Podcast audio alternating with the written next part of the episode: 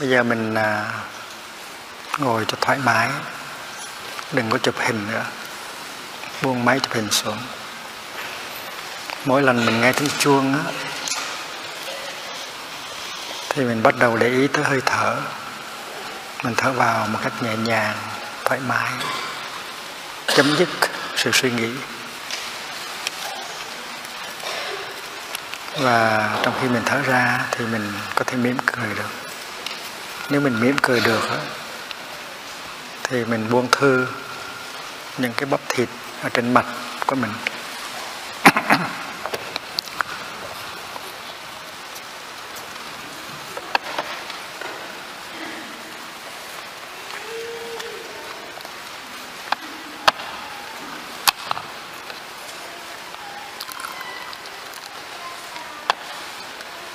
Ở trên mặt của mình nó có vào khoảng 300 bắp thịt lớn và nhỏ, cơ bắp. Là mỗi khi mình à, mình bực bội, hay mình lo lắng, thì nó căng thẳng.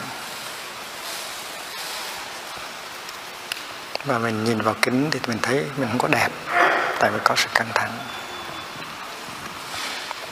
Nhưng mà nếu mình biết à, mỉm cười một cái thì tự nhiên 300 cái cơ bắp đó, nó sẽ thư giãn ra và cái mặt mình nó đẹp lên, đẹp lại.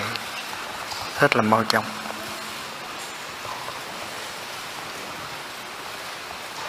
Nếu các bà ngồi trên xe hơi trên xe hơi phía trước mặt nó có cái kính nhỏ nhỏ, thì có thể nhìn vào trong đó thấy cái mặt mình có có căng thẳng hay không? Và nếu cái mặt, thấy cái mặt mình nó căng thẳng thì mình nên buông thư và mỉm cười.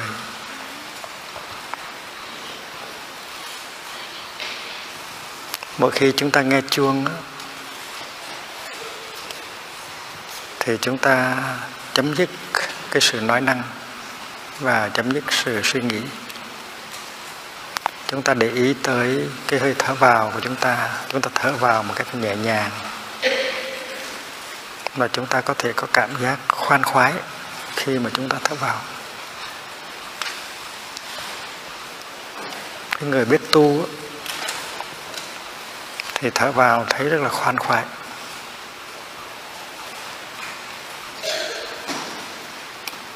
Thở ra cũng vậy, cảm thấy rất là khoan khoái.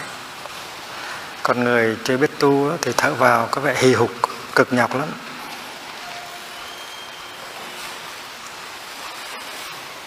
Thành ra mình phải phải tập.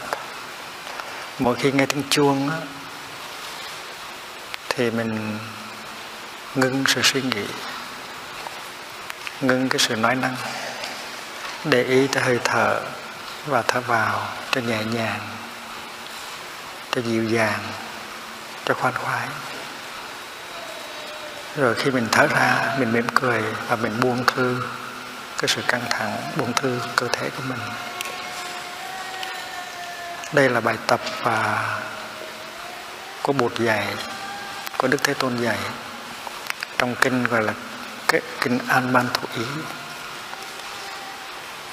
The Sutra on Mindful Breathing. Cái bài kể thứ ba, cái bài tập thứ ba là thở vào, tôi có ý thức về hình hài của tôi. Breathing in, I'm aware of my whole body. Thì khi mình thở vào thì mình nhớ rằng mình có một cái hình hài.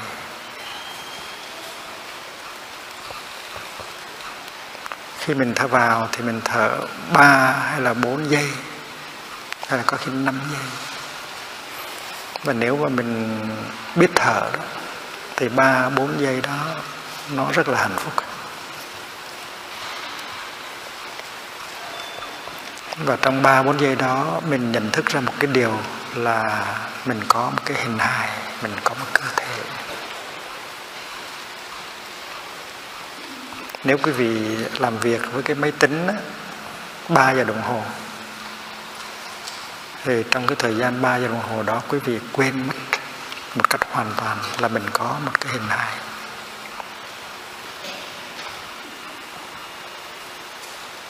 Và khi mà cái tâm với cái thân nó cách biệt nhau thì lúc đó mình không thật sự là đang sống.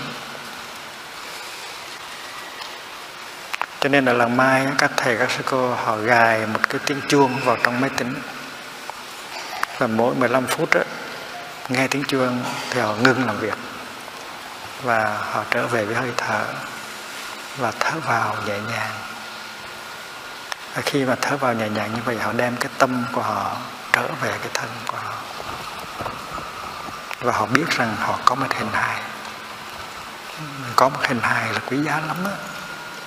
Mai mốt thế nào mình cũng chết và không còn hình hài nữa. Bây giờ mình có một cái hình hài.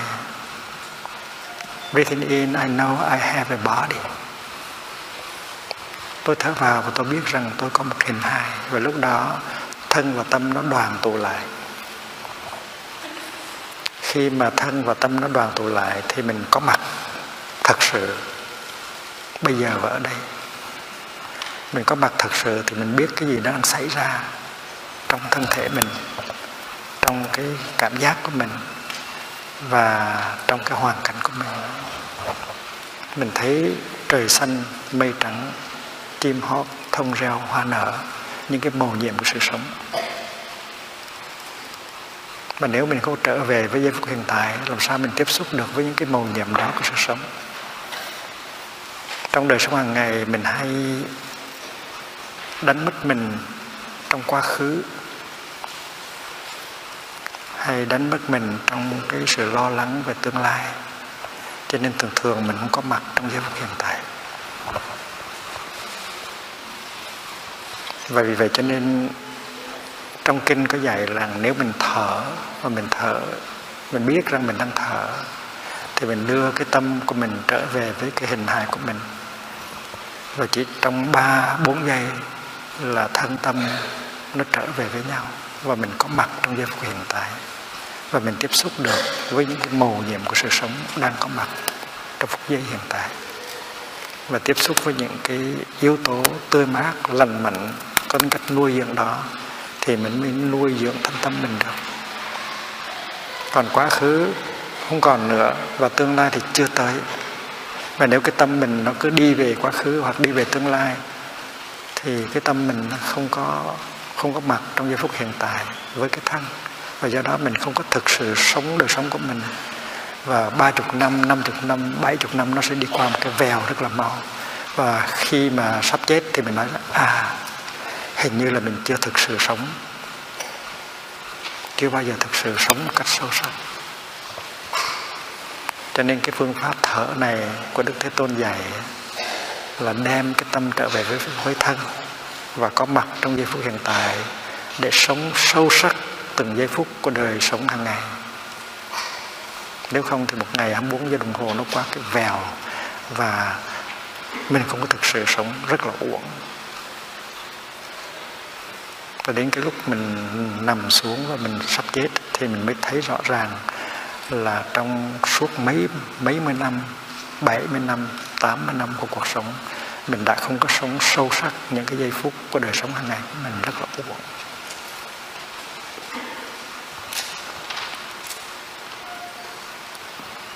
và khi mà mình trở về với thân mình á, thì mình có thể thấy được rằng hình như là trong cái hình hài của mình nó có cái sự căng thẳng nó có cái sự đau nhức. Tại vì mình đã làm việc quá nhiều, mình đã đầy đọa cái hình hài của mình hơi nhiều. Và vì vậy cho nên mình đã dồn chứa cái sự căng thẳng, tension ở trong cơ thể của mình khá nhiều. Và cái sự căng thẳng nhiều thì nó sinh ra nhiều chứng bệnh. Thành ra bụt có dạy chúng ta một cái bài tập nữa là bài tập thứ tư bài tập thứ ba là thở vào. Tôi biết rằng tôi có một hình hài bài tập thứ tư là thở vào và thở ra. Tôi buông bỏ những căng thẳng trong hình hài của tôi. Breathing out breathing in I release the tension in my body.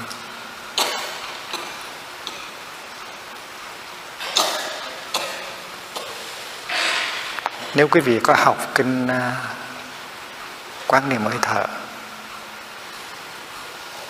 Thì quý vị biết rằng bốn cái bài tập đầu tiên đó là để chăm sóc cái cơ thể, cái hình hài của mình.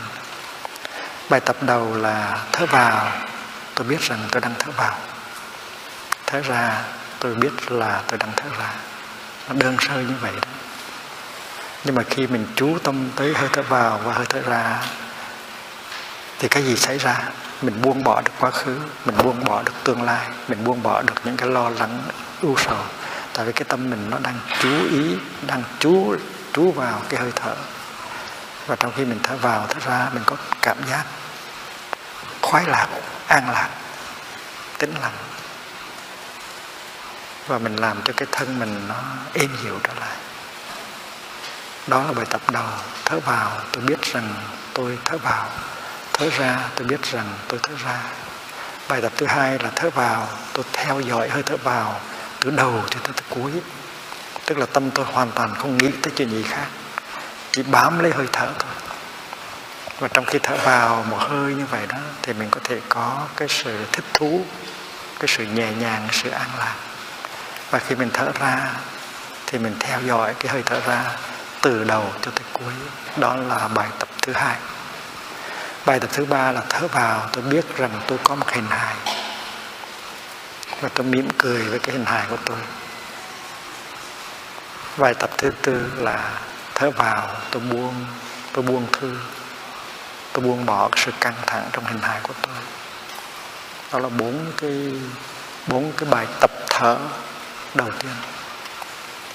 Và ngồi trên à, ngồi trên xe bus thì thay vì suy nghĩ tới chuyện này chuyện kia thì mình tập thở theo bốn cái bài đó.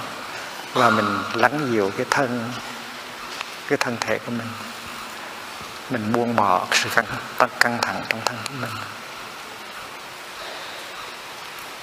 Nếu mà trong thân trong hình hài của mình có nhiều căng thẳng thì mình dễ giận dễ buồn dễ sợ dễ tuyệt vọng vì vậy cho nên à, người phật tử là phải biết làm theo lời của thầy mình. Thầy mình tức là đức thích ca đó, là phải học thở và buông bỏ sự căng thẳng căng thẳng của mình. Ngồi trên xe bus cũng vậy mà ngồi lái xe hơi cũng vậy mà ngồi lặt rau hay là đứng nấu cơm cũng vậy mình đừng có để cho sự căng thẳng nó chiếm cứ cái này của mình. Mình phải thảnh thơi. Mình phải thông dong, mình phải buông thả. Khi mình đầu cái chiếc xe hơi của mình vào parking lot, mình đi tới chỗ mình làm việc thì mình đi như thế nào mà mỗi bước chân của mình có thể buông bỏ sự căng thẳng trong cái hình hài của mình? Ở làng mai là làm như vậy đó khi mà không đi thì thôi, mà hệ đi một cái là đi từng bước cho thảnh thơi, cho nhẹ nhàng. Và mỗi bước như vậy là buông bỏ sự căng thẳng. Thành ra chúng ta có thể học hỏi để làm được chuyện đó. Là chúng ta ra đi từ cái chỗ làm đi ra bãi đậu xe, chúng ta đi như thế nào mà mỗi bước chân thảnh thơi, mỗi bước chân nó giúp cho chúng ta buông bỏ sự căng thẳng, đi thảnh thơi như là một người như là một người, như một vị a bồ tát, như một vị buộc vậy đó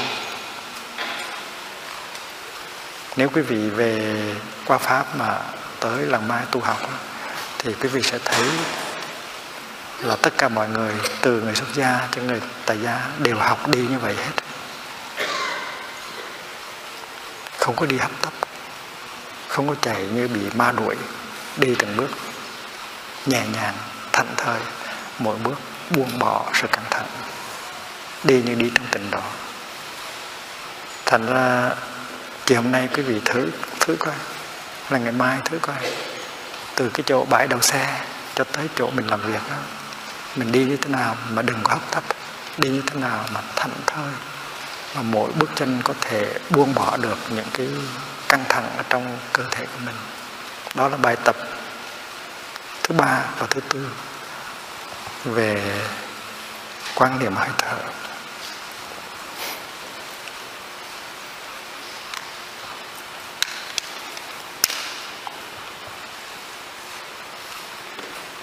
Và ở chùa, mỗi khi nghe tiếng chuông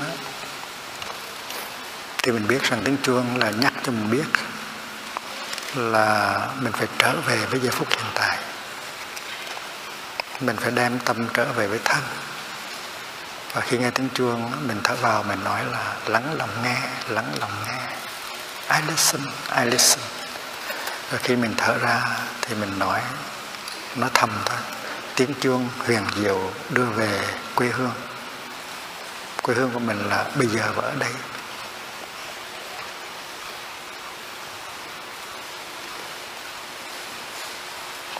Kính thưa đại chúng trong đời sống hàng ngày chúng ta có nhiều lo lắng. Chúng ta có những cái quan tâm. Như là làm sao để có công ăn việc làm. Làm sao có nhà có xe có lương tiền đủ à, để cho con nó đi học. Làm sao cho khỏi bị bệnh tật. Đó là những cái quan tâm gọi là quan tâm thường nhật. Là daily concerns. Mà những cái quan tâm thường nhật đó có thể lấy hết thời giờ của chúng ta, không cho chúng ta có thời giờ để tu học. Lo làm ăn. Lo có đồng vào, đồng ra. Lo có những cái tiện nghi về vật chất. Nó có thể làm mất hết thời giờ của mình.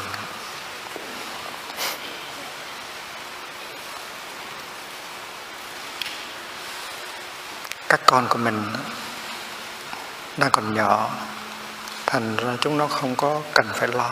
Nhưng mà mình là bố mẹ mình phải lo. Những cái quan tâm thường nhật những daily concerns.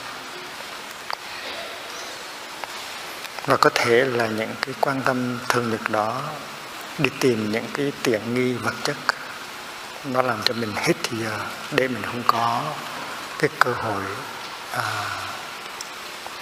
thực hiện được những cái ước vọng sâu sắc nhất của mình. Ngoài ra mình còn đi tìm những cái những cái quan, những cái những cái tiện nghi, ngoài những tiện nghi vật chất, mình còn đi tìm những cái tiện nghi tình cảm nữa.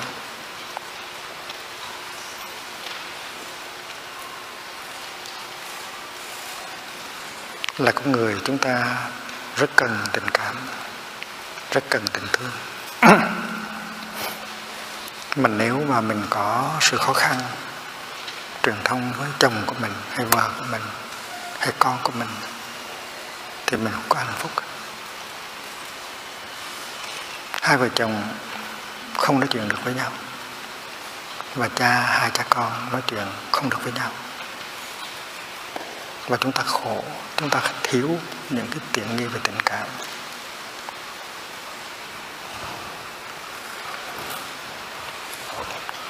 Rồi nếu mà không có hạnh phúc trong gia đình mình đi tìm đi tìm tìm kiếm những cái tiện nghi, tình cảm ở ngoài. Mình vướng vào người này, mình vướng vào người khác và làm cho gia đình của mình càng ngày càng khó khăn, càng lục đục. Và do đó cho nên sự đi tìm những cái tiện nghi vật chất và tiện nghi tình cảm nó làm hết thì giờ của mình và không có lý, một cuộc đời, một cuộc đời, một cuộc sống là chỉ đi tìm những tiện nghi vật chất và tình cảm mà thôi, hay sao? Mình có muốn làm cái gì với cái đời sống của mình hay không? Với cái đời sống này mình muốn thực hiện được một cái chí nguyện nào hay không?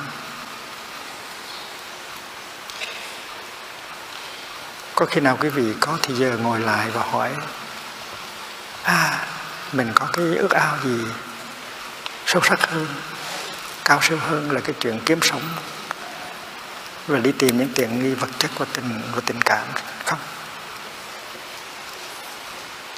Cái đó gọi là cái quan tâm tối hậu là ultimate concern. Có khi nào quý vị đã có cơ hội ngồi với bố mình và nói chuyện với bố bố ơi trong cuộc đời của bố bố có cái ước mơ gì muốn thực hiện hay không? Mà bố chưa thực hiện được. Mà bố muốn con thực hiện dùm cho bố hay không? Quý vị đã có cái cơ hội đó chưa? Tại vì nếu mà mình cứ đi kiếm những cái tiền nghi vật chất và những cái tiền nghi tình cảm thì làm gì có cái giờ để nghĩ tới những cái quan tâm tối hậu đó? Quý vị đã từng khi nào ngồi với bố, hai cha con? Và nói những cái chuyện như vậy chưa hay chỉ nói những chuyện về tiền bạc uh, tiền nghi mà thôi. Bố ơi trong đời sống của bố bố có cái ước mơ gì sâu sắc mà bố chưa thực hiện được không? Và bố muốn các con của bố làm thay cho bố hay không? À, nói những câu chuyện như vậy tức là mình đã vượt khỏi cái vòng những cái tiền nghi vật chất và những tiền nghi tình cảm rồi và hai cha con có thể nói chuyện với nhau, có thể nói về những cái ước mơ sâu sắc nhất của một đời người.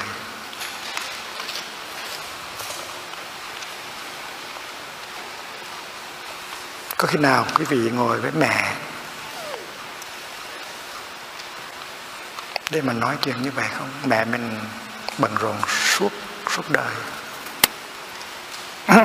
Lo cho chồng, lo cho con chắc là mẹ mình từ hồi còn trẻ chắc cũng có một cái ước mơ nào đó chứ. Không có lý. Suốt đời là chỉ đi kiếm những cái những cái tiền nghi về về vật chất và về tình cảm mà thôi sao. Có khi nào quý vị ngồi hỏi mẹ mẹ ơi, mẹ có cái ước mơ nào mà mẹ chưa thực hiện được không? Mẹ muốn con thực hiện đừng cho mẹ được không? Và khi mà hai mẹ con nói chuyện đó thì mình sẽ có tương lai và giống nòi sẽ có tương lai. Tại vì cuộc sống của mình không phải, không có lẽ chỉ là để đi tìm những tiện nghi vật chất và tình cảm.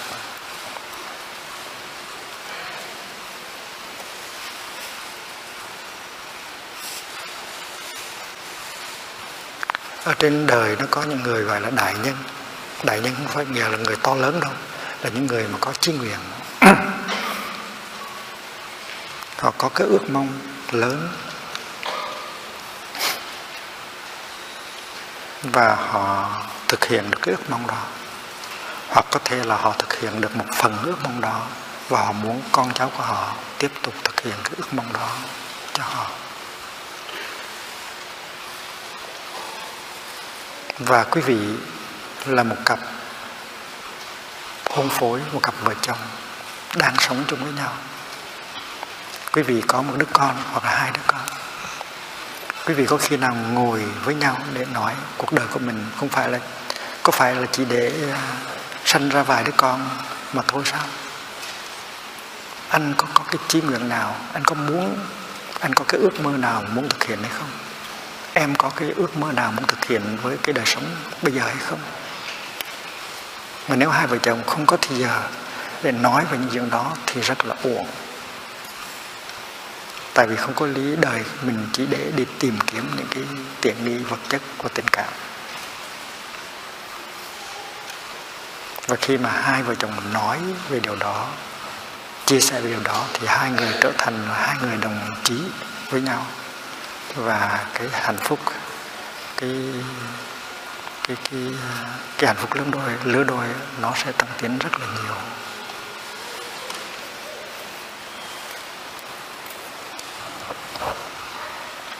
Khi mà chúng ta mới cưới nhau thì cái tình yêu rất là đẹp. Và chúng ta nghĩ rằng không có nhau thì chúng ta không có sống nổi.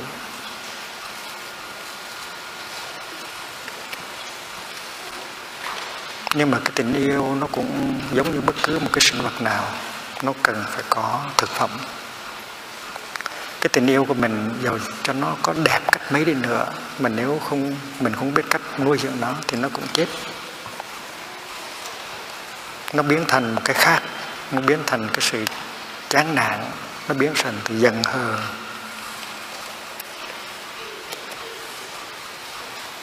Cũng giống như là bông hoa, và nếu mình không nuôi dưỡng nó, cho nó uống nước, thì bông hoa nó biến thành một cọng rác. Cái tình yêu cũng vậy tình yêu mà không biết nuôi dưỡng thì chỉ trong vòng vài năm là nó ôm o gầy mòn và bắt đầu nó chết. Đức Thế Tôn có dạy rằng không có gì có thể sống sót được nếu không có thực phẩm. Nothing can survive without food. Đức Thế Tôn dạy như vậy. Thì quý vị đã học cách nuôi tình, tình yêu chưa? Hay là sống với nhau vài ba năm thì chán nhau rồi đi tìm những cái những cái những cái mới. Rồi gây ra chào xáo trong gia đình. Đứa con của mình mới sinh ra rất là xinh, rất là đẹp. Nó cũng là đối tượng của tình yêu. Nhưng mà nếu mình không biết cách nuôi tình yêu, thì sau này mình sẽ ghét đứa con của mình mình sẽ từ đứa con của mình. Mình sẽ thấy rằng nó không phải là con của mình.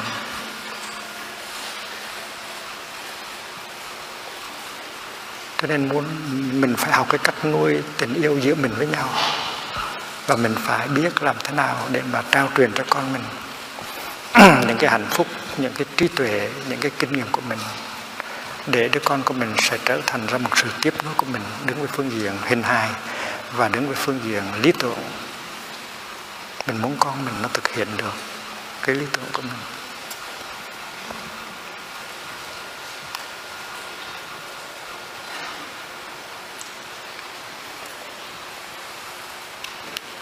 Chúng tôi là những người xuất gia chúng tôi không có những đứa con huyết thống nhưng mà chúng tôi có những đứa con tâm linh. Và trong cuộc sống của những người xuất gia chúng tôi cũng phải thực tập. Ở làng mai ở bên pháp cũng như là ở, ờ, các trung tâm tu học khác như là bên ờ, viện vô ưu ở bên đức hay là làng mai thái lan hay là tu viện lập uyên hay là tu viện rừng à, tu viện à, bích nham hay là tu viện mộc lan. Thì có các thầy các vị xuất gia các vị xuất gia bên nam các vị xuất gia bên nữ và các vị cư sĩ thường trú. Bên làng ba có mấy trăm thầy mấy trăm sư cô và có nhiều vị cư sĩ cùng sống và chúng tôi học cách nuôi dưỡng tình thương. Thầy của mình cũng như là cha của mình, sư cô, giáo thọ của mình cũng như là mẹ của mình. Và những huynh đệ của mình là anh chị em của mình. Mình sống như thế nào? Để một cái gia đình lớn như vậy, một cái gia đình hai, ba trăm người như vậy vẫn có hạnh phúc. Và cuộc sống có thể có ích lợi cho cuộc đời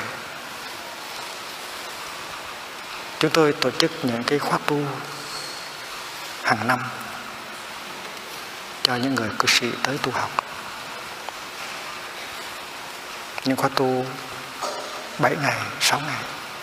Những khóa tu 21 ngày những cái khóa tu 3 tháng.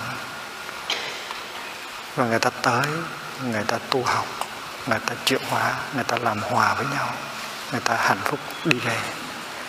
Thì cái niềm vui đó nó là thức ăn nó nuôi dưỡng cái hạnh phúc của chúng tôi.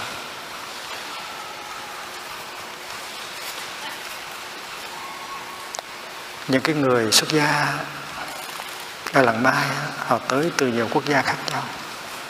Có những thầy người ấn độ, có thầy người thái lan, có thầy à, người pháp, có thầy người đức. Nhưng mà khi mà đã tới với nhau và sống chung trong một cái đoàn thể như vậy rồi, cùng có một thầy thì chúng tôi trở thành một cái gia đình. Một gia đình trong đó có huynh đệ, có anh em, có chị em. Và mỗi tuần chúng tôi có một ngày gọi là ngày xuất sĩ monastic day. Tôi kể như vậy để quý vị nghĩ rằng không biết là trong đời sống người cư sĩ mình có thể làm được như vậy không? Ở làng mai mỗi tuần chúng ta, chúng tôi có một ngày dành riêng cho người xuất sĩ, tức là người xuất gia và không có người cư sĩ tham dự. Và buổi sáng khi mà tập trung lại, thì cái việc đầu tiên hết là chúng tôi ngồi xuống. Ngồi xuống, im lặng thôi. Trong vòng 45 phút ngồi xuống để nhìn nhau,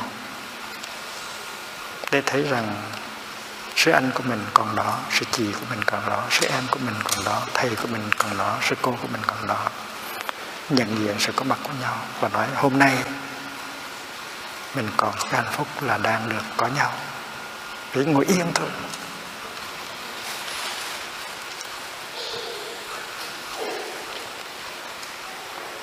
Rồi sau đó chúng tôi có một bài pháp thoại nói về cái hạnh phúc ở trong tăng thân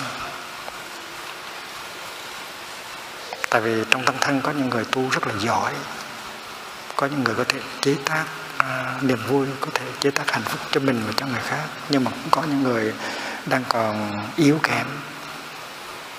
Vì vậy cho nên chúng tôi phải chăm sóc cho nhau. Những người mạnh chăm sóc cho những người yếu. Có những thầy, có những sư cô mới tu, họ còn những khó khăn. Và đôi khi gia đình của họ chưa được bình an lắm, thì chúng tôi ngồi, chúng tôi lắng nghe, và chúng tôi tìm cách giúp cho gia đình những vị đó, đề nghị phương pháp giúp cho gia đình những vị đó.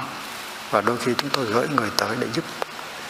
Và chúng tôi chăm sóc nhau, lo lắng cho nhau tại vì nếu những người xuất gia sống chung với nhau mà không có đủ hạnh phúc không có đủ tình huynh đệ thì không thể nào mà mà phụng sự được những cái người ở ngoài xã hội. Nếu mình không có đủ à, tình huynh đệ nếu mình không có đủ sự đoàn kết nếu mình không có đủ à, niềm vui thì mình có gì để chia sẻ cho những người cư sĩ ở ngoài đâu cho nên cái việc đầu tiên mà chúng tôi lo là lo cho cả lo cho cái cái đoàn thể của những xuất gia có hạnh phúc có tình vấn đề có sự hòa hợp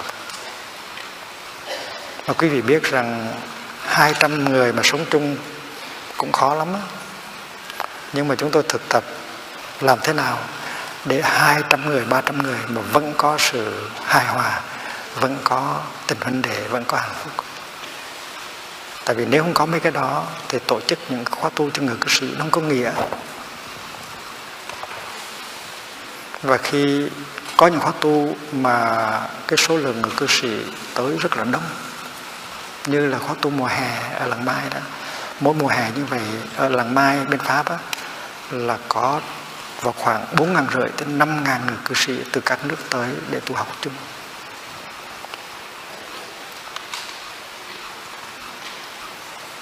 mà khi họ tới thì họ thấy được cái sự hài hòa, cái tình huynh đệ giữa các thầy với nhau, các sư cô với nhau. Và có niềm tin vào sự thực tập.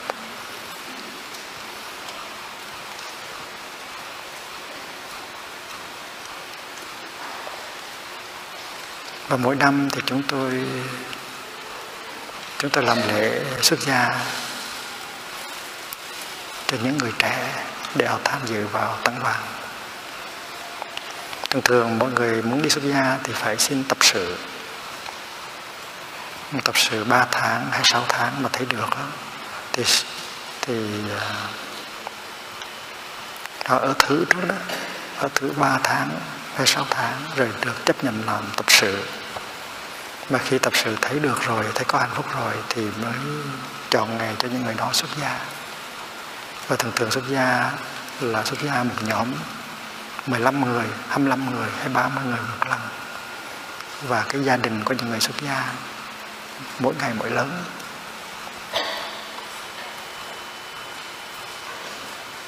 Hiện bây giờ ở Bắc Mỹ chúng tôi có tu viện Bích Nam có các thầy các sư cô. Thực tập ở đó, sống ở đó và tổ chức những khóa tu cho miền Đông Bắc Hoa Kỳ. Chúng tôi có tu viện à, Lộc Uyển ở miền Nam California. Cũng có một chùa cho các thầy, một chùa cho các sư cô. Và trong tu viện đó thì chúng tôi cũng tổ chức những khóa tu, những ngày chánh niệm như là ngày hôm nay cho giới cư sĩ Hoa Kỳ và người Việt. Và bây giờ mình đã mình có, đã có một làng tu viện một làng ở Mississippi. Và cũng có một số các thầy, các sư cô và một số cư sĩ thường trú tại đó để thực tập và để mở những khóa tu cho cho dân địa phương. Ở bên Pháp cũng vậy, ở bên Đức cũng vậy, ở bên Thái Lan cũng vậy.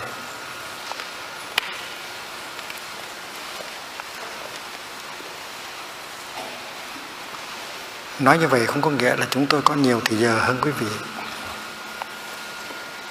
Chúng tôi có những cái ngày xuất sĩ để nhìn lại cái sự sống của mình, để nuôi dưỡng tình huynh đề để chế tác thêm niềm vui và hạnh phúc. Và mỗi năm chúng tôi cũng có một cái khóa tu dành riêng cho người xuất sĩ cho người cho người xuất gia và mỗi năm chúng tôi có một khóa an cư kết đông 3 tháng để các thầy các sư cô có thể đi sâu vào sự học hỏi à, giáo lý ở trong đạo mục. Tại vì mình phải có một kiến thức khá sâu thì mình mới có khả năng hướng dẫn những người cư sĩ ở ngoài. Nếu quý vị tới thăm làng mai thì quý vị sẽ thấy rằng chúng tôi những người xuất gia. Chúng tôi cũng làm việc nhiều lắm. Chúng tôi tổ chức những khóa tu rất là lớn vừa rồi đó ở tại ở tại đây Brook University chúng tôi tổ chức một khóa tu cho 1.350 người Canadian và American. Và có vào khoảng 900 à, thầy giáo và cô giáo. Và chúng tôi à, trao truyền cho họ những phương pháp để họ có thể làm lắng dịu thân tâm chế tác niềm vui để đem cái phương pháp thực tập đó vào trong lớp học để giúp cho các học sinh ừ, cũng làm được như vậy để cái sự dạy dỗ và học hỏi nó có tiến bộ, nó có kết quả nhiều hơn. Và những khóa tu cho giáo chức như vậy chúng tôi đã tổ chức tại khắp nơi, ở bên Anh cũng như bên Pháp, cũng như là bên Ấn Độ, cũng như là Bhutan. Chúng tôi làm nhiều việc lắm. Không có ít hơn quý vị ở ngoài đời đâu nhưng mà trong khi làm việc, chúng tôi có tình hình để chúng tôi làm việc như một đàn ông mà nó có sự hòa hợp. Và do đó, và đó là do sự tu mà ra, chứ không phải là tự nhiên mà có được.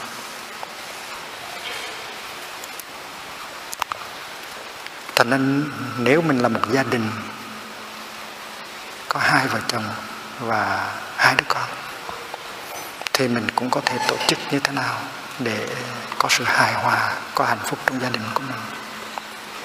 Giữa hai vợ chồng làm sao có sự truyền thông? Mà nếu đánh mất sự truyền thông rồi, thì phải tìm cách mà tái lập lại truyền thông. Mình phải nhớ lại ngày xưa mình tới với nhau, cái hạnh phúc như thế nào, mà mình đã bận rộn như thế nào, mà bây giờ đây cái hạnh phúc ngày xưa không còn nữa.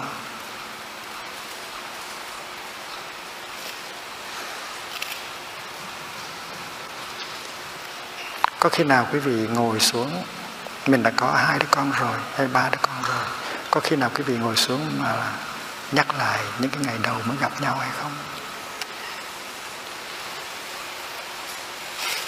những cái ngày đầu mà mình viết thơ cho nhau đó và mình trân quý cái tình yêu giữa hai bên đó.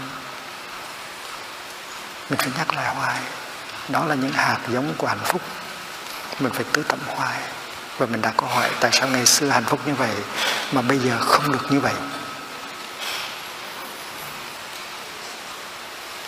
Tại mình không biết tu mà ra hết chứ không phải là tại mình thiếu tiền, thiếu bạc, và không có may mắn. Tại vì các thầy, các sư cô, họ đâu có tiền bạc gì nhiều đâu. Các thầy, các sư cô làng mai không ai có lương hết. Không ai có trưng mục ờ, ở trong ngân hàng hết. Không ai có xe hơi riêng.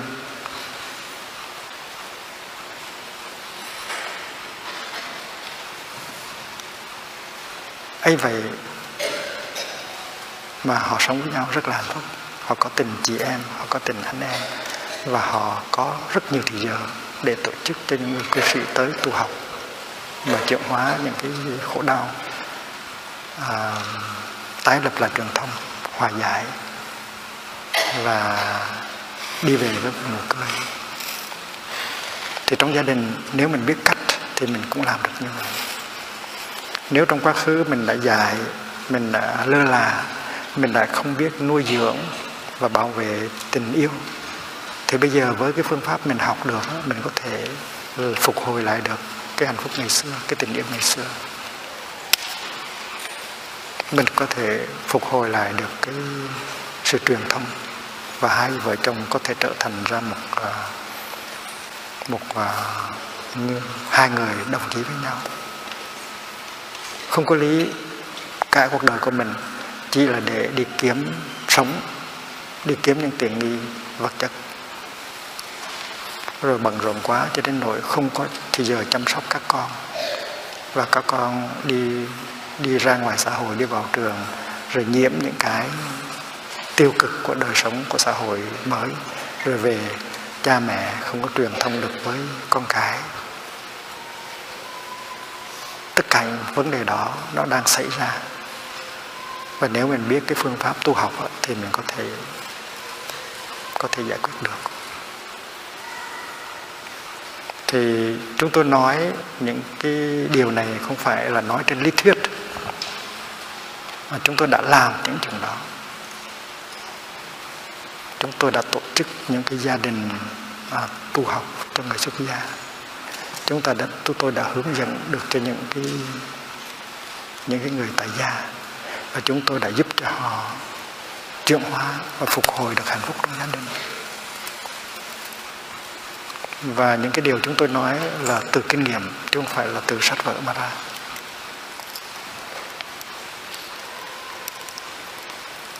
Quý vị có biết là trong những khóa tu mà chúng tôi tổ chức cho người Âu Châu hay là người Mỹ Châu hay là Á Châu thì trong những khóa tu đó luôn luôn là có cái hiện tượng um, chuyển hóa và trị liệu. Có những cặp vợ chồng có những cặp cha con mà giận nhau đã lâu năm vậy mà chỉ sau 5 ngày tu đã có thể hòa giải được với nhau và ôm nhau mà khóc nức nở.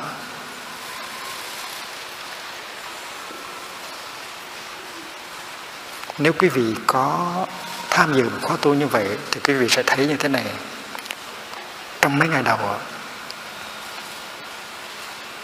thì mình tập thở, mà tập đi như thế nào để cho mình buông bỏ được những cái căng thẳng trong thân. Mình nghe những bài pháp thoại và những cái bài, những bài giảng, bài thuyết pháp đó, nó tư tẩm cạc giống hạnh phúc ngày xưa của mình. Những hạt giống của tình nghĩa, của ân nghĩa, của niềm vui ở trong cái tâm của mình. Mình thực tập tiếp xúc với những cái gì màu nhiệm của sự sống. Như là chim hót thông reo hoa nở, để mình thấy được những cái đẹp đó, để được nuôi dưỡng. Nếu bình rộn quá thì làm thế nào để mà tiếp xúc được? Và hơi thở bước chân nó giúp cho mình buông bỏ được quá khứ, buông bỏ được tương lai và trở về với giây phút hiện tại để tiếp xúc với những màu nhiệm của sự sống. Nếu không thì rất là uổng. Thì những ngày đầu là tập như vậy. Rồi cái đó mình tập trở về với tự thân của mình để nhận diện những cái niềm đau, nỗi khổ mà mình đang có.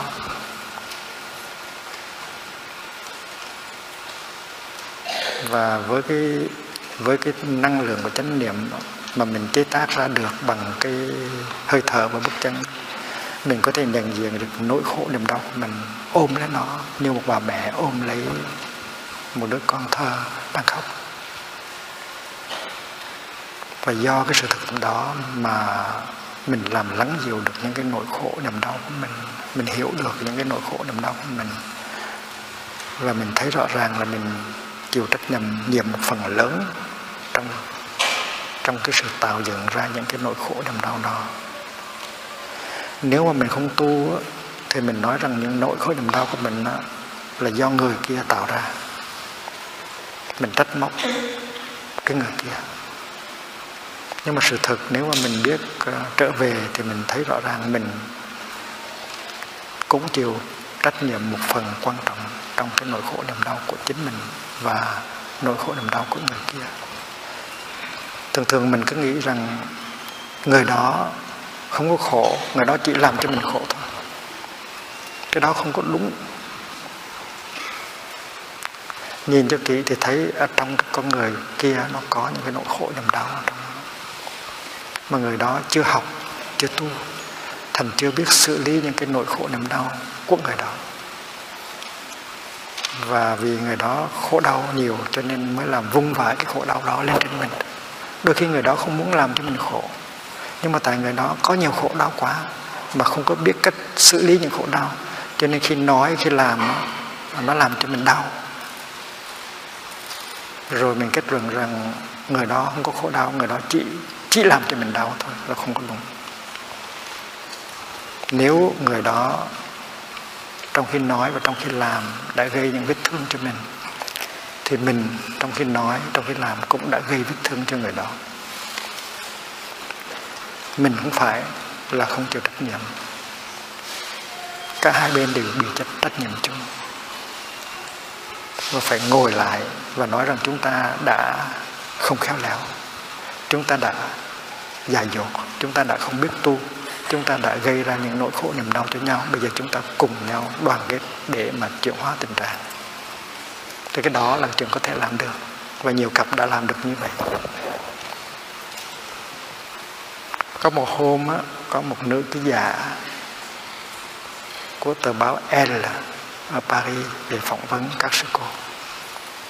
Tờ báo L là một tờ báo phụ nữ của người Pháp dành cho các bà. Thì các sư cô ở xóm mới mới mời cái bà, cái giả đó ở lại 7 ngày để nếm cái mùi thực tập. Chứ còn mà về phỏng vấn không thì viết bài không có hay. Phải thứ thực tập mới biết được. Thì bà ở đó được chừng 6 ngày thì tôi tới thăm tới thăm à, để giảng cho các sư cô. Thì bà nhân tiền đó muốn phỏng vấn tôi. Ừ, tôi nói tức cười quá tờ báo quý vị là tờ báo phụ nữ mà tại sao phỏng vấn đàn ông? Nhưng mà rốt cuộc thì tôi cũng cho họ phỏng vấn và và tôi nói như thế này này bà bà bài bà về bà viết cái bài phóng sự làm sao mà có giúp cho người ta chuyển hóa được mới hay. Chứ còn mà viết về lý thuyết thì không có hay lắm. Thành ra tôi sẽ đề nghị cho bà một cái phương pháp thực tập. Nếu bà viết được cái phương pháp thực tập này bà có thể giúp được nhiều cặp vợ chồng không có hạnh phúc. Thì tôi mới đề nghị như thế này, này. chiều nay á sau khi ăn cơm chiều xong và dọn dẹp xong thì bà đi vào trong phòng khách với ông. Cố nhiên là sau khi ăn cơm chiều thì ông đi vào trong phòng khách và ông mở tivi ra thì sau khi đã dọn dẹp xong thì bà đi theo ông vào vào phòng khách.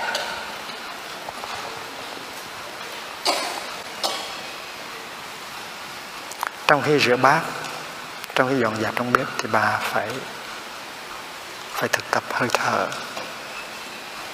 Thở vào, tâm tĩnh lặng, thở ra miệng mỉm cười và làm lắng dịu những cái nỗi khổ niềm đau của mình xuống đến khi đi vào trong phòng khách thì bà ngồi xuống, bà thở tiếp.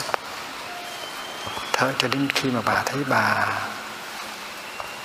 bà thoải mái, lắng dịu rồi thì bà mới ngứng lên, bà nói với ông câu này, anh ơi, anh có thể tắt cái máy truyền hình, em có chuyện quan trọng muốn bàn với anh. Nói câu như vậy.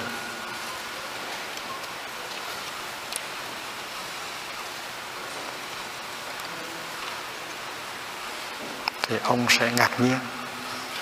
Ông cũng hơi không biết sắp gây cái gì đây. Ông ngán lắm. Nhưng mà bắt buộc ông phải làm.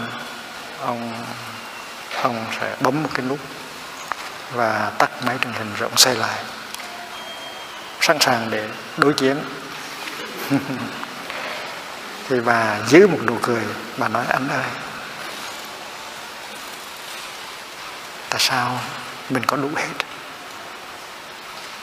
Có nhà, có xe, có công ăn việc làm, có trưng mục tiết kiệm, có đủ hết.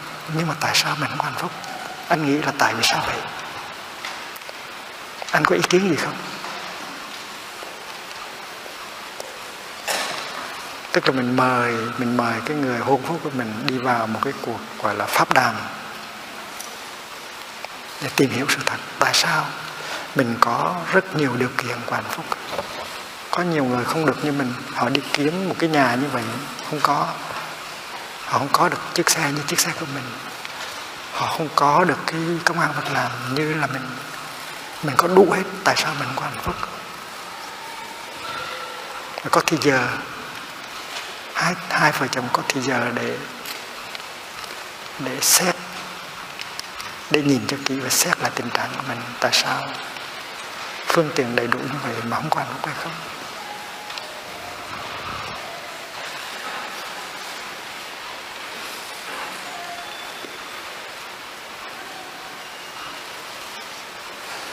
Sự thật là là khi mà ông mở tivi ra ông coi, có thể là cái phim nó dở ẹt nhưng mà ông cũng vẫn phải coi như thường tại vì nếu ông tắt tivi thì ông biết làm gì đấy. Nói chuyện với bà đâu có hạnh phúc nữa. Ngày xưa chỉ cần nhìn nhau là đủ hạnh phúc rồi.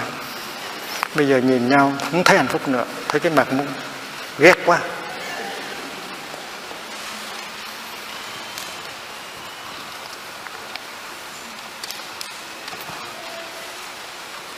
Ngày xưa thì nói không có em á, làm sao anh sống sót nổi. Bây giờ có em sống hơi khó.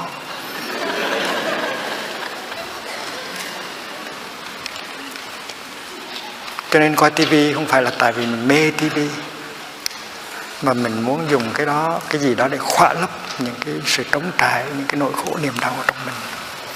Thì bà cũng vậy. Bà đọc tiểu thuyết, bà nghe nhạc, hay là bà lên internet. Không phải là tại vì bà thích mấy chuyện đó, nhưng mà tại bà cũng có những cái nỗi khổ niềm đau của bà. Trống trải cô đơn, bà đi tìm khỏa lấp.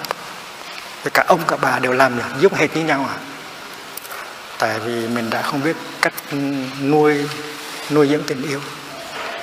Mình để cho tình yêu nó chết. Mình đã có những vụng về trong khi hành xử.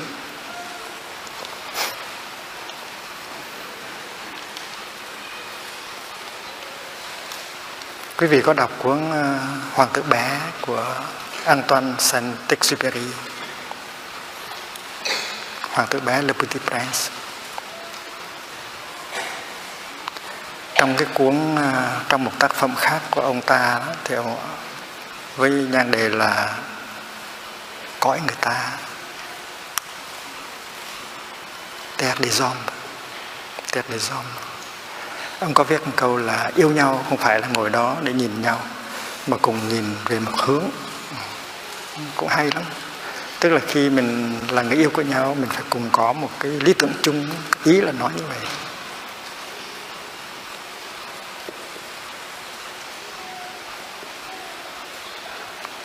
Tôi nghĩ rằng ừ, mình cũng có thể ngồi nhìn nhau được lắm chứ. Trước hết là mình nhìn nhau, mình thấy được cái vẻ đẹp của nhau. Nếu không đẹp thì mình cưới làm gì? Anh là hoàng tử của em, là nàng công chúa của anh. Rất là đẹp. Thì yêu nhau, mình có quyền ngồi đó nhìn nhau chứ. Để mà mình xác nhận để mình thưởng thức cái đẹp của người yêu của mình. Nhưng đồng thời khi mà nhìn nhau mình cũng thấy những cái nỗi khổ niềm đau của nhau. Tại chúng ta không ai là không có những nỗi khổ niềm đau. Có thể những nỗi khổ niềm đau đó đã được uh, bố mẹ hay là ông bà trao truyền cho mình. Và có nhiều khi mình bận rộn quá, mình có thì giờ để lắng nghe những cái nỗi khổ niềm đau của mình và tìm hiểu những cái nỗi khổ niềm đau của mình.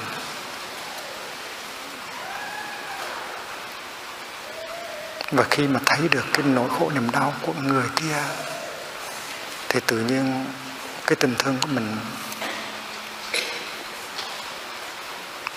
cái lòng từ bi của mình nó được phát sinh.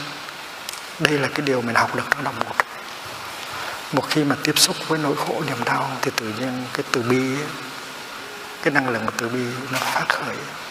Mà năng lượng từ bi nó có khả năng trị liệu và nuôi dưỡng.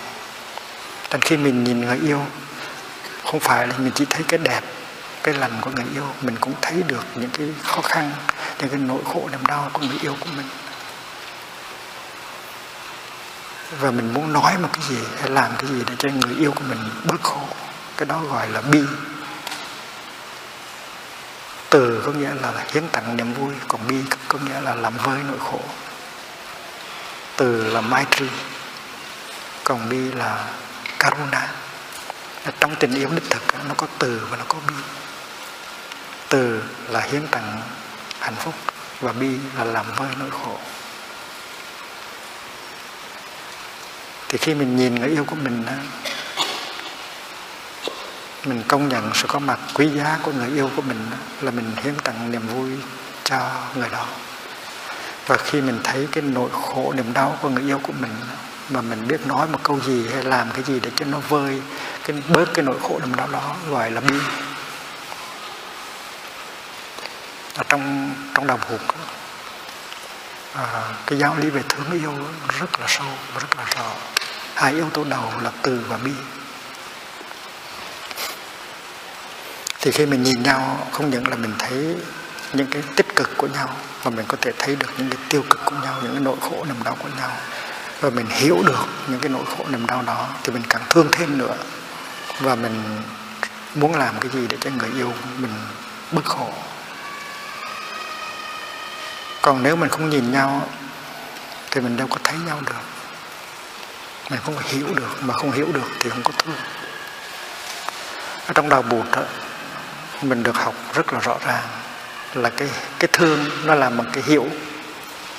Nếu anh cũng hiểu được thì anh cũng thiêu, thương được.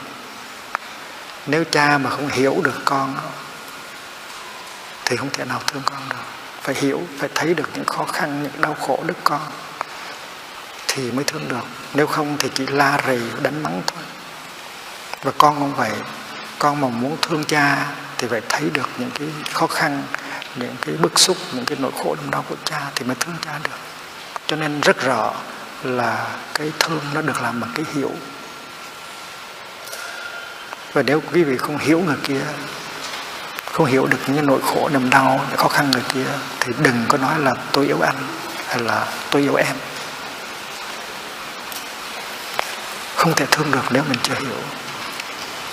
Thành có thể quý vị hỏi người kia như thế này Này em Em có nghĩ rằng anh đã hiểu được em hay chưa? Nếu anh chưa hiểu được em Thì em giúp anh đi. Nói cho anh nghe những cái nỗi khổ niềm đau của em. Đó là đó là tu đó.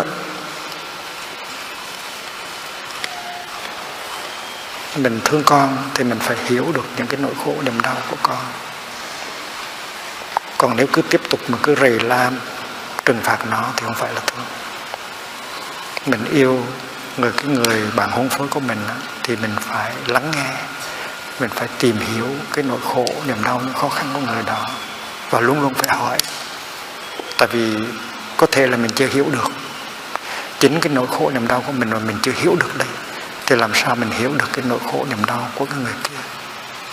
Cho nên phải có một cái sự truyền thông, phải có một cái sự trao đổi thương trực để cho cái hiểu nó có đó cái hiểu nó có đó thì cái thương mới có được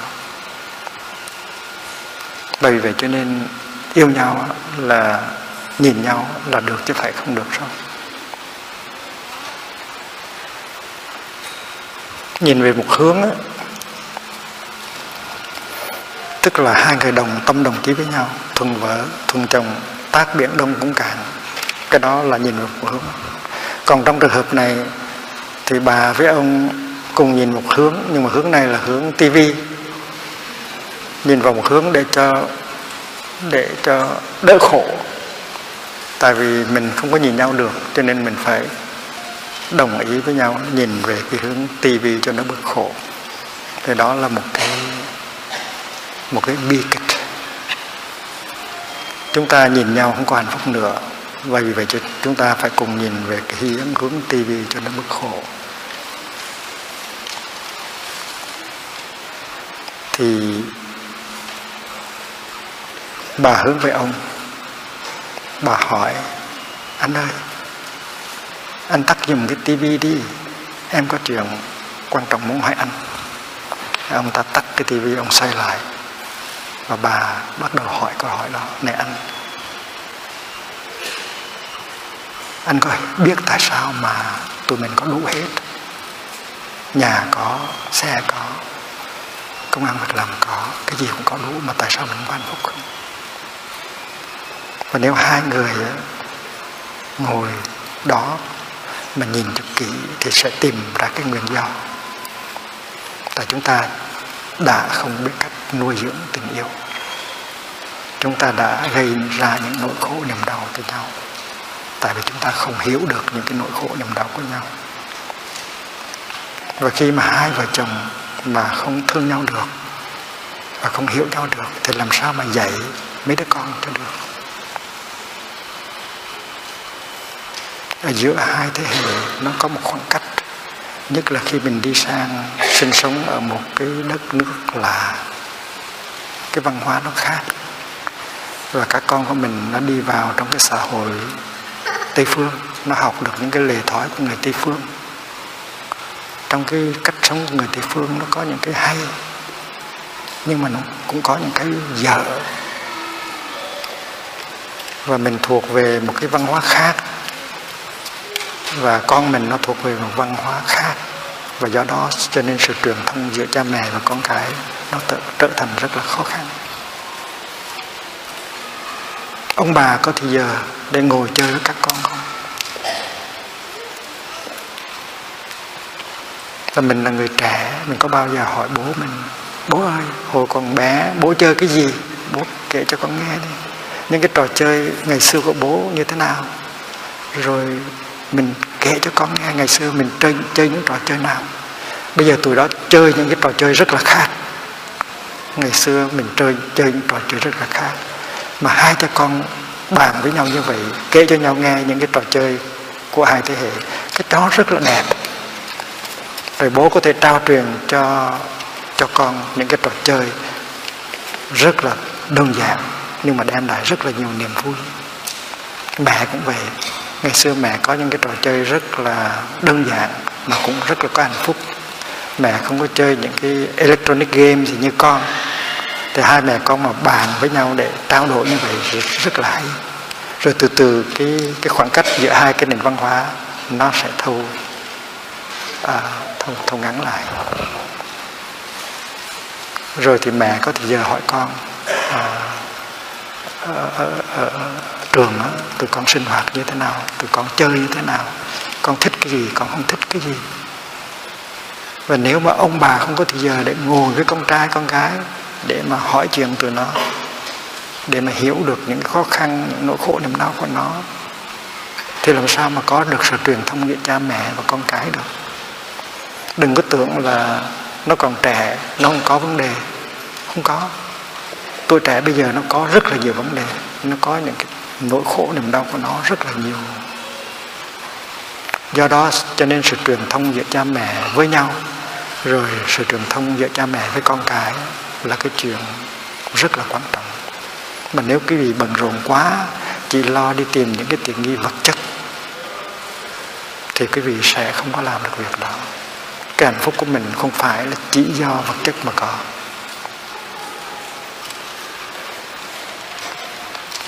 Ở lần mai chúng tôi sống rất là đơn giản. Không có ai có lương tiền, không có ai có nhà riêng, có xe riêng. Cái gì cũng chung hết. Cho nên so với sự sống của những người cư sĩ thì chúng tôi tiêu thụ rất là ít. Chúng tôi ăn chay và chúng tôi trồng rau lấy một phần. Tuy nhiên chúng tôi có thì giờ để ngồi với nhau, có thì giờ để nói chuyện với nhau, có thì giờ để than thở với nhau, có thì giờ để nói với nhau về những nỗi khổ niềm đau của chúng tôi. Và chúng tôi cho cái sự truyền thông là rất là quan trọng và chúng tôi biết rằng nếu mà chúng tôi không có hạnh phúc, không có đoàn kết, không có tình huynh đệ, thì chúng tôi không có nên đi mở những khóa tu. Tại không có, mình có hạnh phúc, làm sao mình mở khóa tu cho người khác? Họ có hạnh phúc được. Và vì vậy cho nên tôi nghĩ là chúng ta phải sắp đặt trở lại cái cách sống của chúng ta. Nếu cần thì chúng ta làm việc bớt ít lại không cần phải đồng ra, đồng vào, đồng ra thật nhiều thì mới có hạnh phúc. Sống đơn giản lại. Và cái chuyện sống đơn giản là chúng tôi làm được. Sống đơn giản như vậy nhưng mà hạnh phúc lớn lắm. Nhất là khi mình thấy người ta tới tu học ta chuyển hóa, người ta hòa giải với nhau thì mình hạnh phúc lắm. Thấy đời sống của mình nó có một ý nghĩa. Tôi mong rằng quý vị sẽ sắp đặt lại cái cách sống của quý vị. Và hai vợ chồng có thể ngồi bàn tới những cái chuyện, nó ngoài ra những cái chuyện, những tiện nghi vật chất và tình cảm thông thường. Anh ơi, trong đời hồi anh còn trẻ, anh có những ước mơ nào? Nói cho em nghe đi. Chúng mình có thể làm chung được không? Chúng mình có thể thực hiện được không? Hay là chúng mình phải nhờ tụi nó, mấy đứa con nó làm cho mình? Nếu mà chúng ta có thì giờ để mà bàn tới những cái cái mà gọi là ultimate concern, như vậy thì rất là hay. Và các con các con phải có thì giờ mà hỏi bố mẹ bố mẹ ơi, bố mẹ có giấc mơ nào mà bố mẹ chưa thực hiện được không? Bố mẹ muốn các con thực hiện cái giấc mơ của bố mẹ hay không? Đó là một cái rất là đẹp. Thì à, mùa hè khóa tu mùa hè năm nay á, có một thiền sinh từ Hà Tĩnh tới. Cô ta được nghe tôi giảng lần đầu tiên ở tại khách khách sạn Melia ở Hà Nội. Và cô ta đã tới dự khóa tu mùa hè. Rồi sau khi mà nghe tôi nói cái đề tài này thì cô ta hỏi thầy ơi thầy có giấc mơ nào mà thầy chưa thực hiện được không? Chúng con sẽ thực hiện cho thầy. Là muốn muốn áp dụng liền vào ngay lập tức cái giáo lý vừa mới được học.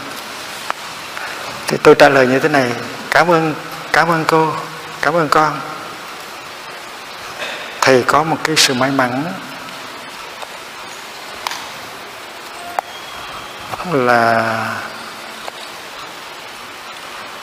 thầy chưa bao giờ đánh mất liên lạc với tuổi trẻ.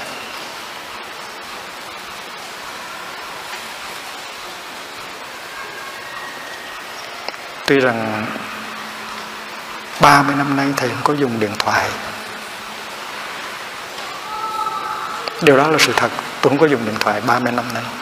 Ấy vậy mà liên hệ của tôi với thế hệ trẻ không bao giờ bị đứt đoạn tôi có rất nhiều đệ tử trẻ tuổi. 12, 13, 15, 20, 25, 30 rất là trẻ mà đừng có tưởng là phải có telephone, phải có email thì mới có liên lạc. Không cần.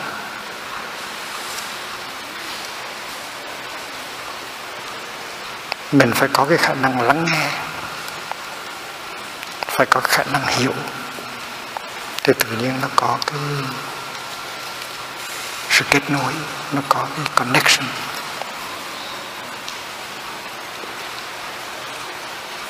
Tôi có thể ngồi chơi với những người trẻ. Tôi có thể ngồi chơi với con nít, với những người trẻ. Và những bốn người ngồi chơi đó nó nuôi dưỡng cho mình và cho những người trẻ.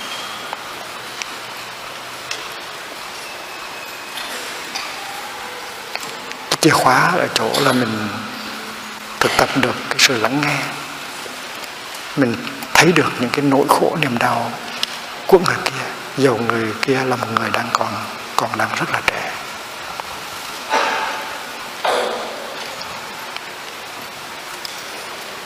Tôi trả lời cho cái cô thiếu nữ từ từ Hà Tĩnh qua là thầy có sự may mắn là chưa bao giờ đánh mất liên hệ với là người trẻ. Và thầy có sự may mắn thứ hai là thầy đang thực hiện được mỗi ngày cái giấc mơ của thầy. Giấc mơ của thầy nó rất là đơn sơ. Cái hồi 9 tuổi, lần đầu tiên thấy cái hình, thấy bức hình của Đức Thế Tôn ngồi ở trên à, một à, một bãi cỏ. Ở à, bìa có một tờ báo tạp chí Phật học thì Đức Thích Thế Tôn ngồi trên cỏ nhưng mà ngồi một cách rất là thoải mái, rất là an lạc. Và cái bức bức họa đó nó gây cảm hứng cho mình. Tự nhiên cậu bé nhỏ xíu nghĩ rằng bây giờ mình làm thế nào để được giống như cái ông này, ngồi rất là thoải mái, rất là an lạc.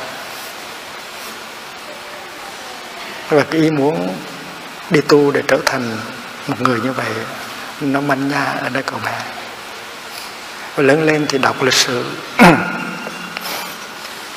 Đọc lịch sử thấy đời lý, đời trần là những cái đời mà, những cái triều đại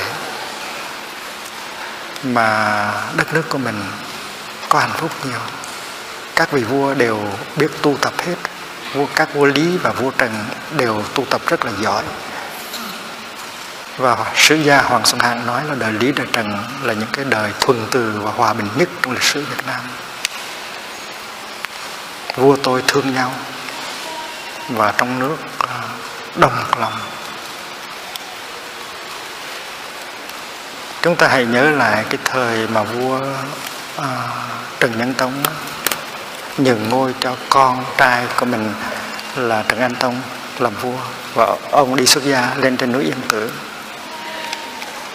cái thời đó Phật giáo ở Việt Nam rất là thành hành một ông vua cha trở thành người xuất gia, tu ở trên núi, chăm sóc về cái khía cạnh tâm linh của đất nước. Còn một ông vua con thì ngồi trên trên ngai vàng để chăm sóc về cái phương diện chính trị và đạo đức và chính trị đi đôi với nhau. Và hồi đó thì đất nước rất là mạnh hồi đó mình vừa mới đánh tan được uh, sự xâm chiếm của uh, của phương Bắc.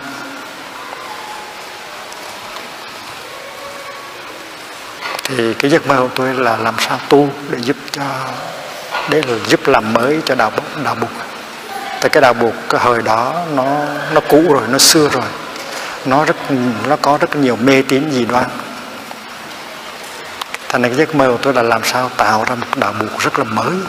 Nó phù hợp với người trẻ và người trí thức. Và để được tôi luyện ra qua cái qua cái chiến tranh Việt Nam. Tại vì hiện thời bây giờ mình có một cái đạo buộc một cái pháp môn tu tập rất là rất là thích hợp với tuổi trẻ. Đem ra để giảng dạy và để áp dụng ở Âu Châu, ở Mỹ Châu người trẻ tuổi và người trí thức theo học rất là đông và đem về Á Châu, Thái Lan, Nhật Bản, Đại Hàn, Việt Nam. Thì tuổi trẻ và người trí thức cũng theo học rất là đông. Như vậy là giấc mơ được thành công rồi được thành tựu rồi. Và tôi thấy rằng ngày nào cũng được làm những cái mà mình được thích làm. Thì tôi đâu còn à, thì thầy đâu còn à, ước mơ gì nữa đâu. Mỗi ngày mình thấy cái ước mơ của mình nó đang thực hiện ra. Và nếu con muốn á, thì con có thể nối tiếp cái trí nguyện của thầy. Tức là nuôi dưỡng cái trí nguyện đó đem cái đạo mục mới này ra để mà giúp chuyển hóa xã hội ở, ở trong nước cũng như ở ngoài nước. Nó tóm lại là mình đừng có bị bận rộn quá vì những cái lo toan, những cái tiền nghi, đi kiếm những cái tiền nghi vật chất. Mình phải thay đổi cách sống. Mình có thể tiêu thụ ít hơn, nhưng mà mình có thì nhờ, giờ nhiều hơn để chăm sóc cho nhau, để tái lập truyền thông với nhau, để hòa giải với nhau và để chăm sóc các cháu. Và như vậy thì hạnh phúc mới có thật và mình mới có thể trao truyền được những cái gì tốt đẹp của mình cho con cháu. Tại vì như tôi thấy, nếu mình có từ bi, nếu mình có hạnh phúc, nếu mình có giải thoát, nếu mình có ăn lạc, thì mình trao truyền lại những cái đó cho thế hệ tới. Đó là cái quý nhất. Đó là thành tựu cái giấc mơ lớn nhất của đời mình. Và tôi thấy rằng là các loài thảo mộc, nó cũng làm như vậy. Các loài động vật, nó cũng làm như vậy.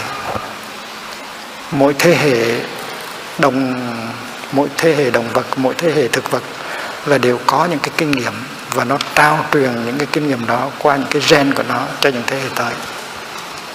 Thì mình cũng vậy, mình loài người cũng vậy.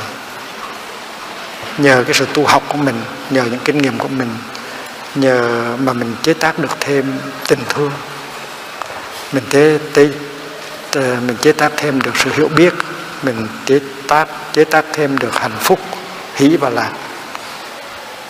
Và đó là những cái rất là quý và mình có thể trao truyền lại cho con cháu của mình để chúng nó sẽ trao truyền lại cho con cháu của chúng nó.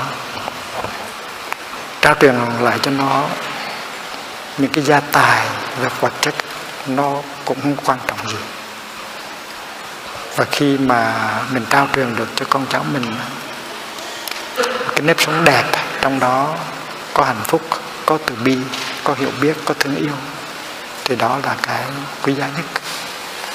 Bây giờ đây mình để ra được chừng 10 phút để trả lời một vài câu hỏi nếu quý vị có.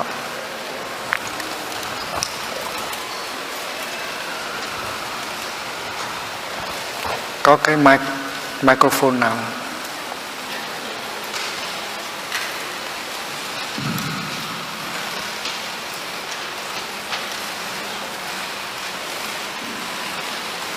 Có ai muốn hỏi câu nào không? Lên đây ngồi.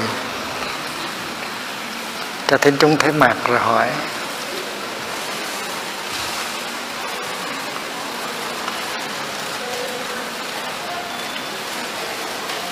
Ai muốn lên hỏi? Muốn ngồi đây.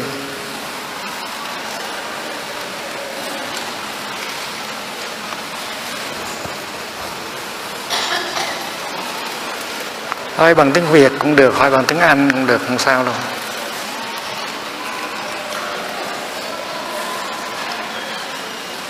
No question.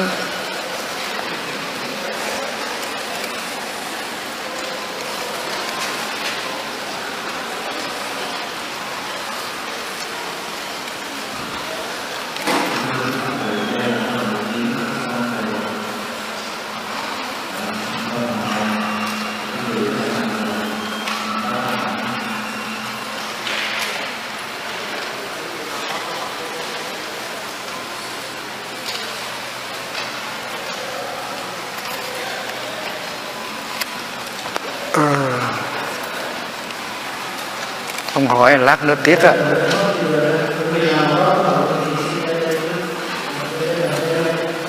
Lên đây ngồi chơi. À, ngồi xuống có đẹp lắm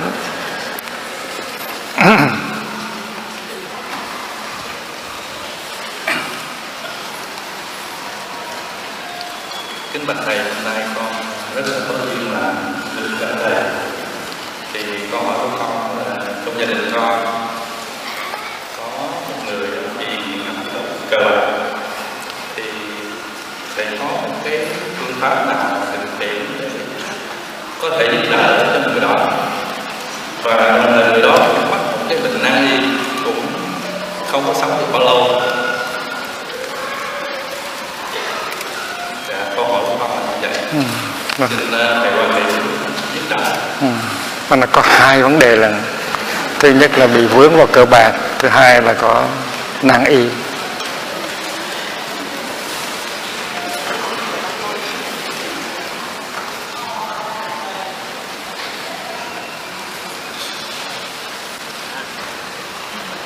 Tôi nghĩ là, tôi nghĩ là đam mê vào cờ bạc là tại vì người đó chưa thấy có cái gì vui hơn chuyện cờ bạc. Và thật sự là có nhiều cái nó vui hơn chuyện cờ bạc là mình tìm ra được cái cái vui đó mình giới thiệu cho người đó. Và người đó nếu mà biết được biết vui được cái vui này thì có thể bỏ được cờ bạc. Tại vì chưa tìm thấy cái nào vui hơn cờ bạc. Thứ hai nữa là bệnh nan y mà sắp chết đó, cũng là một cái cơ hội tốt để cho mình thấy rằng cuộc đời nó vô thường để mình thấy rằng là mình cần phải mình cần phải sống như thế nào, những cái ngày tháng còn còn lại, để cho mình đừng có đánh mất những cái ngày tháng đó.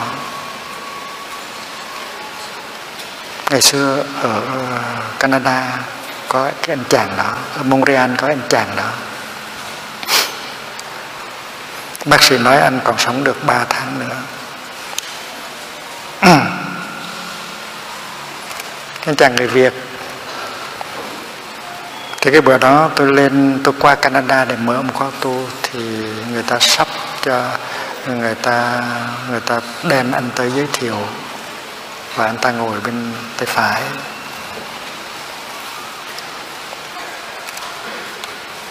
Thì trong cái buổi nói chuyện đó thì họ giới thiệu là anh này chỉ còn sống được có 3 tháng nữa. Bác sĩ nói chỉ còn sống có 3 tháng nữa thôi. Thì tôi mới nói 3 tháng là nhiều lắm đó nha. Anh có khả năng uống một ly trà với tôi được không? Uống trong cái hạnh phúc. Nếu mà anh cứ lo lắng là ba tháng nữa anh sẽ chết, thì anh có khả năng uống cái ly trà này. Uống thế nào mà ý thức được rõ ràng mình đang ngồi với các bạn, mình đang ngồi với thầy.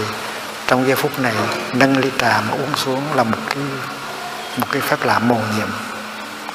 Thì đó là một sự thách thách một cái challenge. Anh ta nói được con sẽ uống một ly trà cho thầy coi. Con sẽ uống như thế nào để có hạnh phúc ngay trong giây phút này cho thầy coi. Và đó là sự thực tập đầu, đầu tiên của anh. Và sau đó anh được khen là anh có khả năng uống một ly trà. Dầu biết rằng ba tháng nữa anh sẽ chết.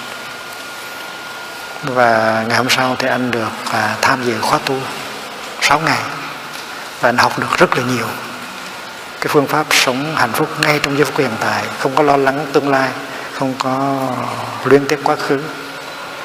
Và rốt cuộc á, là anh sống được mấy chục năm nữa. Anh sống được mấy chục năm nữa. Thành ra cái phương pháp của đạo buộc rất là hay. Mình đem tâm trở về với thân thiết lập và thân tâm trong giây phút hiện tại, tiếp xúc với những màu nhiệm của sự sống trong giây phút hiện tại, sống sâu sắc cái giây phút đó, buông bỏ hết mọi lo lắng sầu khổ thì tự nhiên nó nhẹ ra và có thể cái bệnh nan y nó nó sẽ nó sẽ từ bỏ mình. Ai biết được, và chuyện này nó đã xảy ra rất nhiều lần ở lần mai, có nhiều người tới với cái tâm trạng đó, với tình trạng đó và đã thực tập và đã chuyển hóa như vậy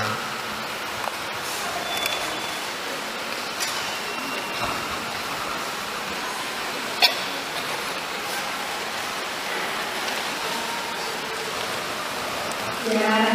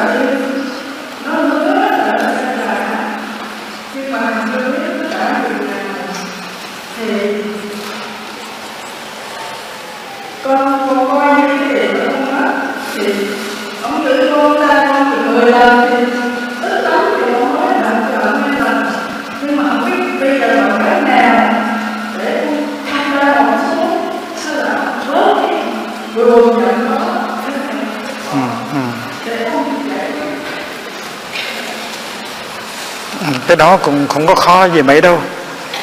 Nếu mà muốn thì làm được. Cái cách là mình ngồi xuống. Mình ngồi xuống, mình thở, rồi mình mình tìm cách mình thấy được những cái khó khăn, những cái nỗi khổ, niềm đau của người đó.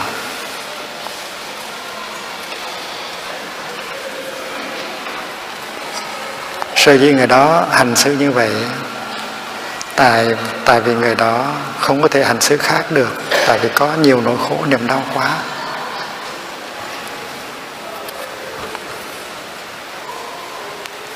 Và cái bí quyết á là thấy được những cái nỗi khổ niềm đau của người đó và hiểu được những cái nỗi khổ niềm đau đó để cho cái lòng từ bi á, cái tâm từ bi nó phát sinh trong trái tim mình cái này là cái nguyên tắc rất là rõ ràng. Hãy thấy được và hiểu được cái nỗi khổ niềm đau thì tự nhiên lòng từ bi nó phát sinh. Mà một khi mà lòng từ bi nó phát sinh thì tự nhiên mình hết khổ liền à? Lạ vậy đó. Mà nó luôn luôn như vậy. Không còn trách móc nữa. Trái lại còn muốn nói cái gì, hay làm cái gì để cho bên kia bớt khổ. Thành ra nếu bác bà ngồi xuống mà bà thấy được cái nỗi khổ niềm đau của người kia. Và nếu mà cái tâm từ bi nó nó nó phát sinh trong trong tâm của mình rồi và nó làm cho mình bớt khổ rồi thì mình ngồi xuống và viết cái thơ nói đừng có lo tôi không có cần đòi gì hết tôi chỉ muốn cho cho, cho em cho cho quý vị à, mỗi ngày mỗi à, à, mỗi ngày mỗi có cái cơ hội để thoát ra những cái cái, cái hoàn cảnh khó khăn uh, bức xúc đó mà thôi. Và khi mà mình viết được một cái lá thơ tràn đầy cái cái lòng từ bi như vậy rồi thì bên kia đọc sẽ thấy khỏe lắm. Cái chuyện này có nhiều người đã làm được. Cái bí quyết quyết của nó là tại vì mình chưa thấy được nỗi khổ niềm đau. Chưa thấy được nỗi khổ niềm đau nỗi khổ niềm đau cho nên cái từ bi nó chưa phát sinh ra trong trái tim của mình. Mình biết rằng mỗi khi năng lượng từ bi nó phát sinh tự nhiên mình bớt khổ liền và bớt giận hết giận liền. Rất là rõ. Trong cuộc đời của tôi cũng vậy. Có nhiều người rất là rất là ác độc với mình rất là tàn nhẫn với mình làm khổ đau cho mình à, rất là nhiều. Nhưng mà nhờ cái sự thực tập đó mà tôi không có không có giận ai hết không có giận một người nào hết. Tôi không hề có kẻ thù. Tôi không có kẻ thù nữa. Là cái đó là nhờ nhờ lòng từ bi.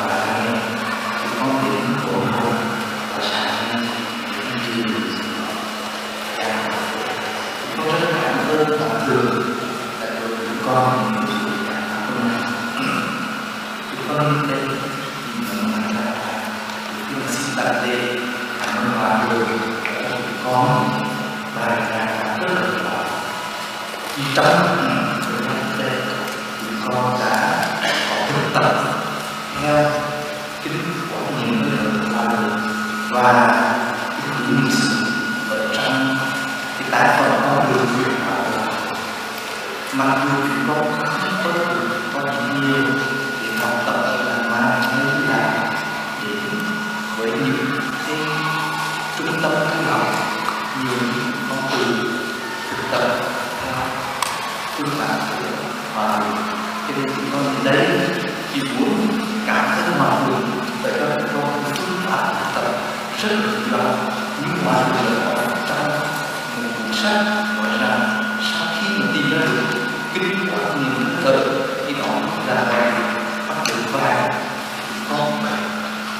Alhamdulillah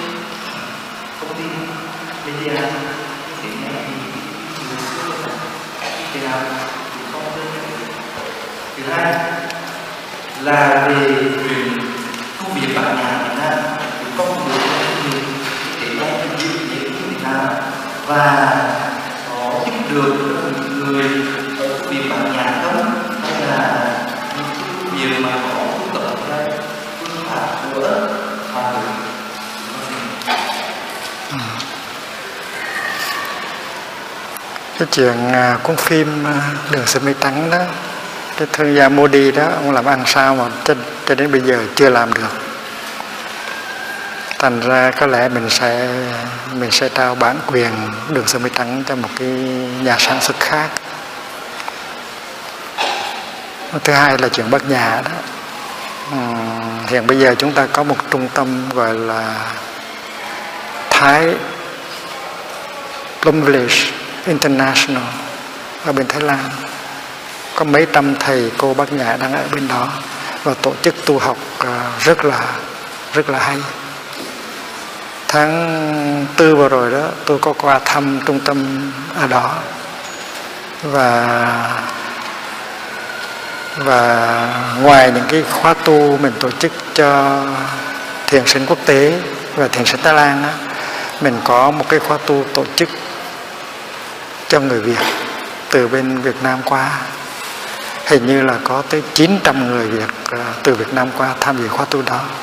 Thành là tuy rằng mình chưa có một cái trung tâm làng mai ở tại Việt Nam, nhưng mà mình có một trung tâm làng mai ngay sát cạnh Việt Nam, thì cái đó cũng là đỡ khổ lắm rồi. Và có một số các thân hữu của mình ở khắp nơi trên thế giới, họ đang vận động để cho chính quyền Việt Nam cho phép một làng mai được thiết lập, một trung tâm làng mai được thiết lập ngay ở tại đất nước Việt Nam. Thì tôi nghĩ rằng là chúng ta kiên nhẫn, thế nào cũng sẽ có một làng mai ở tại Việt Nam. Tại vì cái pháp môn làng mai nó phát xuất từ gốc rễ Việt Nam. Bây giờ đã có mặt trên thế giới khắp nơi mà không có ở Việt Nam thì hơi kỳ. Cho nên thế nào cũng sẽ có kính thưa quý vị là chiều nay mình sẽ có một à, cái thời vấn đáp khác. Các các thầy, các sư cô, giáo thọ sẽ sẽ sẽ tiếp tục cái cái à, cái hoạt động này.